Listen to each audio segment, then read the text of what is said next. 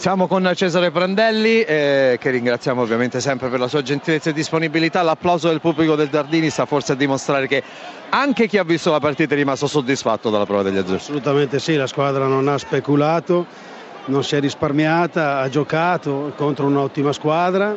Eh, noi siamo obbligati a provare in queste partite i ragazzi perché se vogliamo vederli fra qualche mese dobbiamo per forza di cose provarli. Eh, sono rimasto soddisfatto perché hanno avuto la personalità, hanno avuto l'intraprendenza e hanno avuto anche quella, quella voglia di osare che per un ragazzo giovane è qualcosa di indispensabile. Purtroppo di amichevoli ce ne sono sempre troppo poche, lo spazio è sempre troppo compresso e si fa fatica proprio a provare, a sperimentare però siamo obbligati, almeno io personalmente sono obbligato a provare perché quando ci saranno i periodi dove qualche giocatore avrà qualche problema dobbiamo farci trovare pronti. Stasera abbiamo avuto delle risposte molto positive. L'ultima cosa riguarda il modulo, su 4-3-3 provato contro la Francia magari lo rivedremo o si torna a quel calcio che forse conosciamo un pochino meglio, al netto del fatto che ci siano amichevoli dei ragazzi eccetera. No, ma era giusto provarlo perché le caratteristiche di questi giocatori mi imponeva di provare questo modulo.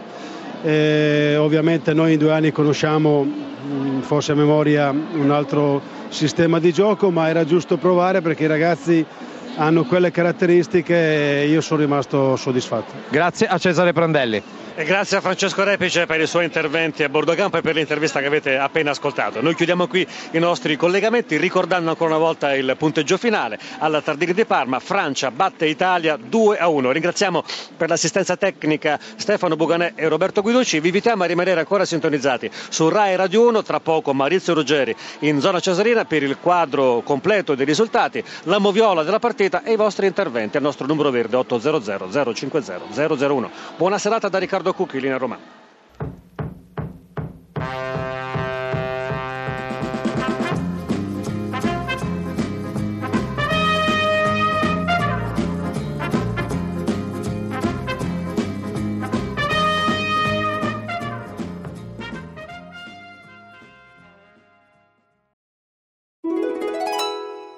Del film L'era glaciale 4 ti aspettano nelle Any Station. Puoi acquistare uno dei peluche a soli 5,90 euro insieme ad almeno 30 euro di carburante nelle Any Station aderenti. Fino al 25 novembre salvo esaurimento scorte. Info su any.com.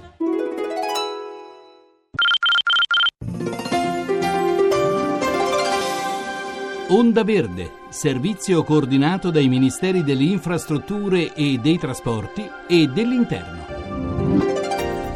Una buona serata, torniamo a vedere le situazioni legate al traffico e alla viabilità, cominciamo dalle chiusure per il maltempo, ai provvedimenti anche per l'innalzamento del livello del Tevere a Roma. In Toscana eh, sulla via Aurelia resta chiuso il tratto per allagamenti tra Montiano e Orbetello Scalo con eh, le deviazioni in entrambe le direzioni sulla via Cassia, passiamo a Lazio, tratto chiuso tra Acqua Pendente e Centeno in entrambe le direzioni, anche qui deviazioni sul posto. Sulla Salaria, tratto chiuso all'altezza di Monte Rotondo Scalo, in entrambe le carreggiate. E siamo a Roma, sulla via Salaria, allagamenti tra mh, Ponte del Grillo e la provinciale Montelibretti in entrambe le direzioni, deviazioni sul posto, chiuso sulla via di Castel Giubileo il sottopasso, mentre sulla via Flaminia resta chiuso al traffico da Grande Raccordo Anulare Corso di Francia il sottovia di eh, Tor di Quinto. Vediamo eh, il traffico al momento e le situazioni sulle autostrade, sulla 5 Torino-Courmayeur eh, tratto chiuso per una verifica tecnica dopo un incidente avvenuto stamani tra l'entrata di Courmayeur Sud e allacciamento con la statale della Valle d'Aosta in direzione del Monte Bianco. Sulla 14 si lavora per ripristinare la situazione dopo un incidente all'altezza di Riccione in entrambe le carreggiate. E poi per lavori notturni ricordiamo che sulla 22 del Brennero fino alle 6 di domani resta chiuso il tratto tra Ignaora e San Michele all'Adige mezzo Corona in entrambe le carreggiate. Dal punto di vista meteo da segnalare questa sera la pioggia sulla 24 tra Sergi e Colledara San Gabriele. Attenzione, ricordiamo il limite di 110 all'ora per chi viaggia in autostrada con la pioggia. È tutto prima di chiudere, 24 ore su 24 gli aggiornamenti su Isoradio, sulla frequenza 103.3 in FM. Un buon proseguimento di serata. In collaborazione con Polizia Stradale, Carabinieri, ACI, ANAS, AISCAT, Autostrade per l'Italia, Infoblu e la partecipazione di Eni. Zona Cesarini.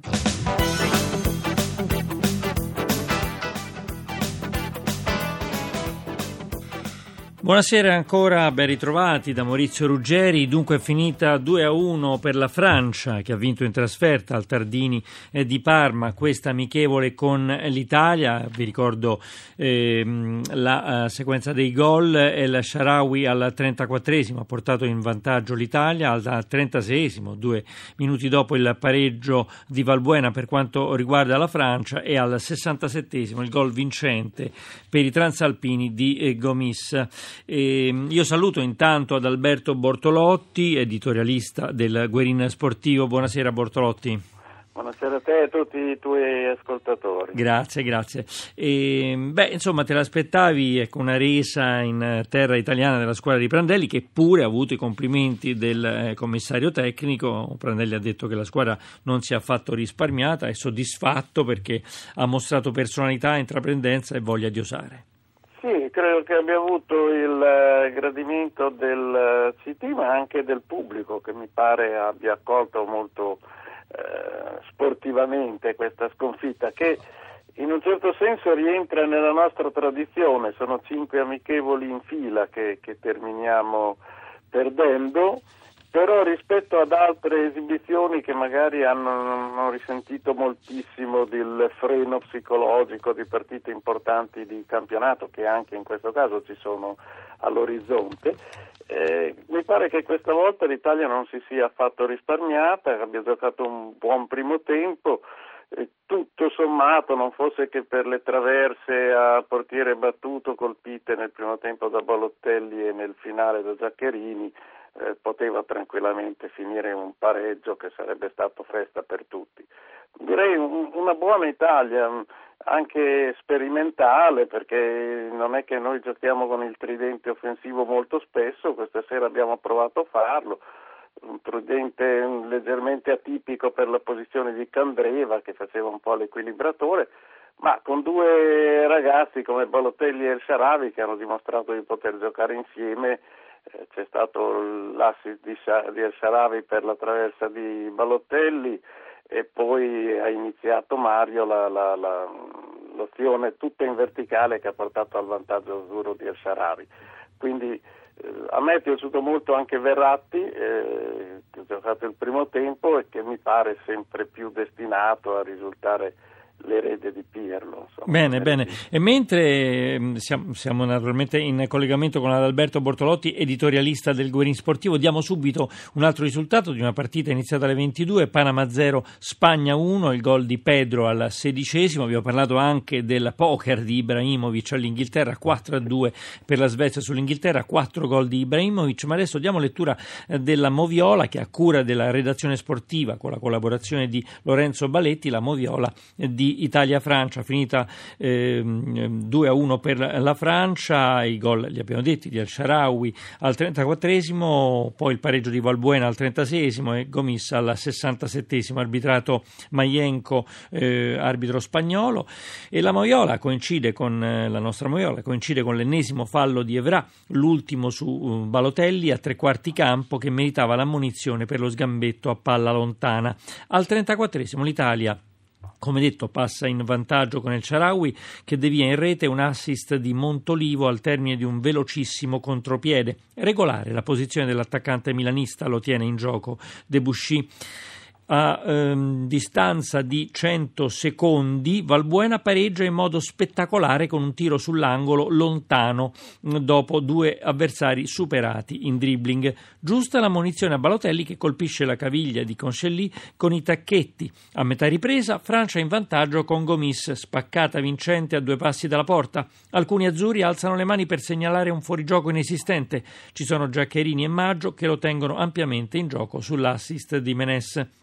Al 77esimo Balotelli reclama un rigore inciampando su Sacco nell'area francese, ma è lui a commettere fallo per primo. Nel finale l'arbitro Maienko interrompe una pericolosa azione offensiva di Giovinco per un fallo inesistente e poi salva dalla munizione il francese Conchelli per fallo su Balotelli.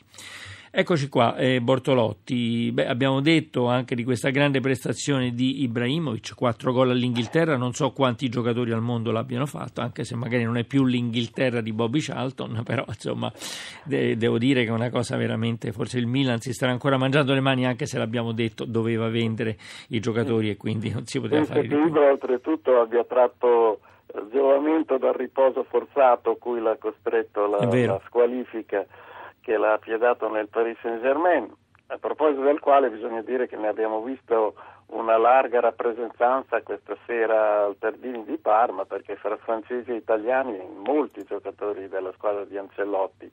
Eh, mi veniva da pensare come cambia il calcio, perché una volta in Italia-Francia eh, potevamo ammirare nella squadra francese giocatori assi che giocavano in Italia, il cui campionato era indubbiamente più prestigioso e più ricco rispetto a quello transalpino. Questa sera c'erano eh, invece due giocatori italiani, Verratti e Sirigu, che giocano in Francia, insomma, quindi cambiano le gerarchie. Sì, sì, poi parecchi giocatori che giocano in Italia invece sono messi in luce. Oggi, per esempio, la Russia ha pareggiato 2-2 con gli Stati Uniti e ha assegnato Michael Bradley, il centrocampista della Roma, come ha assegnato Cavani per quanto riguarda l'Uruguay. Quindi, insomma, abbiamo... Cavani è un vizio abbastanza frequente anche sì, da noi. Bradley magari eh, non trova sempre tutto lo spazio che forse meriterebbe, quindi è giusto che si rifaccia certo. Bortolotti, arrivano le telefonate, Gianni da Ferrara, eh, sentiamo, sentiamo, sentiamo pure eh, cosa, cosa ci vuol dire. Buonasera Gianni. Buonasera e grazie di avere l'onore di parlare con voi. Prego, prego. Innanzitutto, prima della domanda della considerazione, mi permettete una piccola un piccolo augurio alla mia SPAL che dopo 105 anni è sparita dal calcio professionistico. La spalla, eh? Forza SPAL. Ricordo quando si giocava a capello nella spalla. Eh, io non ho gli anni per ricordarlo, però me lo ricordo comunque leggendolo nei Bortolotti se lo ricorderà sicuramente. Io sì, anche, anche, spa, anche delle SPAL precedenti, le ricordo. Comunque Grazie. con Capello e Massei, mezze ali, esatto, una, esatto, una esatto. notevole squadra. Andiamo con la domanda, Gianni. Allora guardi, una piccola considerazione, Prandelli mi auguro che continui nella valutazione dei giovani italiani e spero che prima o poi arrivi Insigne a giocare in queste squadre in pianta stabile. El Sharawi, Balotelli, Insigne, Florenzi, Verratti, si sta costruendo una bella squadra. Non allarmiamoci per cinque sconfitte in amichevole perché tanto le amichevoli non servono a niente a parte la sperimentazione. Per me questo significa positività, anche perché Prandelli ha detto siamo obbligati a provare e abbiamo avuto risposte molto positive. Io personalmente sono molto d'accordo con Gianni, sentiamo ad Alberto Bortolotti, l'editorialista Sì, del Guerin in, Sportivo. in parte lo, lo dicevo prima, eh, è stata una buona Italia, un'Italia giovane quindi che non ha fatto calcoli come troppo spesso si fanno in questi amichevoli, eh, che ha dato quello che aveva, che ha mostrato dei valori assoluti, da, da Balotelli che è già affermato in campo internazionale ad altri che sono da scoprire. Eh, Florenzi lo si è visto un po' meno anche perché ha avuto meno spazio. Voglio sottolineare il, finalmente il grande contributo che alla nazionale maggiore dà l'Under 21, il, che, che, che mi pare stia attuando un travaso continuo. Non sempre è stato così, c'erano giocatori considerati di categoria e che non hanno mai potuto eh, portare alla fine la loro evoluzione nelle squadre nazionali. Adesso il, il passaggio dall'Under 21 alla, alla, nazionale è continuo e anch'io mi auguro di vedere presto Insigne, magari gli gioverebbe anche trovare un posto di titolare fisso nella sua squadra per accelerare le, la, la, sua crescita. Bortolotti, ehm, Prandelli ha anche affermato che era giusto provare questo 4-3-3. Nel secondo tempo c'è stato un po' un calo di rendimento, però no? c'è stata una piccola ripresa alla fine, come sostiene Cucchi, giustamente a fine Radio Cronaca ce l'ha detto, e ci sono state anche due traverse, però certo questo calo c'è stato un po' nel sì, secondo tempo. C'è stato un po' un calo di, di iniziativa e di brillantezza nel, nel, pressing. Noi nel primo tempo abbiamo pressato, abbiamo costretto la, la Francia a giocare di fretta. Sicuramente. E, Bortotti, arriva un'altra telefonata, scusami, sì? ti interrompo, è di Gianfranco di Foggia. Prego Gianfranco.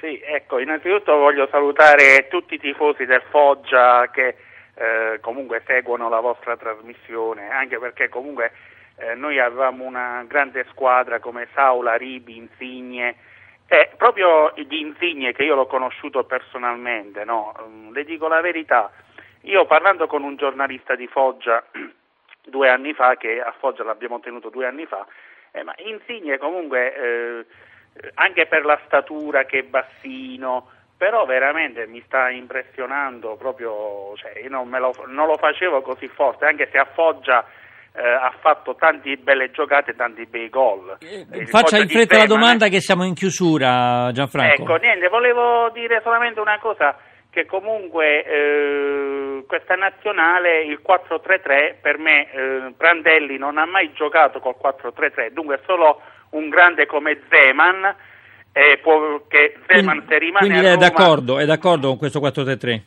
No, no, no, per me non, Prandelli non può giocare con 4 Non può giocare con 4-3. Sentiamo la risposta di Bortolotti in 30 secondi Ah, perché eh, siamo in chiusura. Ripeto, bisogna intendersi parlando di numeri, perché io il 4-3-3 eh, Zemagnano lo intendo con tre punte autentiche. Eh, questa sera non, non- non possiamo considerare Candreva un, un attaccante di punta, eh, quindi era un, un- un tridente atipico e abbastanza arrangiato. Nello stesso secondo tempo a un certo punto abbiamo giocato con Diamanti nel, fride- nel tridente, anche Diamanti non è una punta vera ma piuttosto un trequartista.